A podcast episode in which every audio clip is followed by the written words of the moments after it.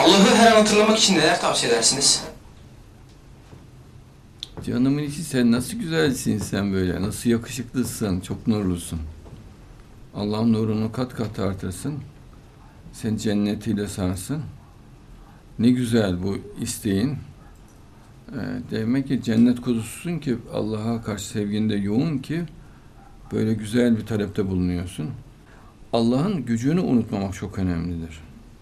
Adam Allah'a atılıyor da fakat korkuyor. Şirk içinde oluyor. İşte birisi bir şey diyor ondan etkileniyor falan. Unutuyor Allah'ın gücünü. Allah'ın gücüne ait delilleri aklından geçirmesi gerekir. Ara ara yani. Çok fazla delil vardır. Allah'ın sonsuz gücüne dair delilleri aklından geçirmesi lazım. Unutuyorsa eğer.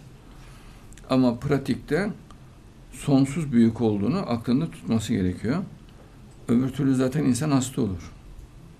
Yani dengesiz olur yani normal olamaz. Ee, normal hayatta olur. Ama hayrettir bu az insanlar arasında. Yani şaşıracak bir şey. Azdır. Ee, bilmeyen insanlar da azap çekiyorlar.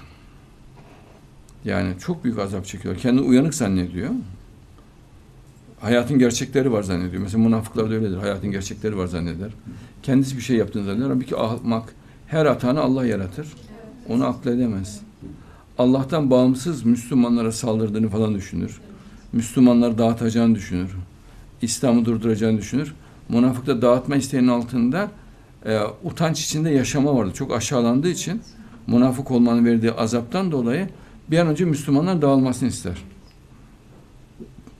Bu sefer Müslümanlar mesela karşı suçlamalarda bulunur ki kendi ahlaksızlığı belki flulaşır, dikkat çekmez diye.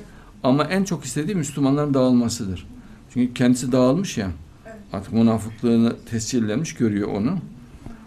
O durumdan kurtulmak için bütün Müslümanların dağılmasını ister ve muazzam gayret eder.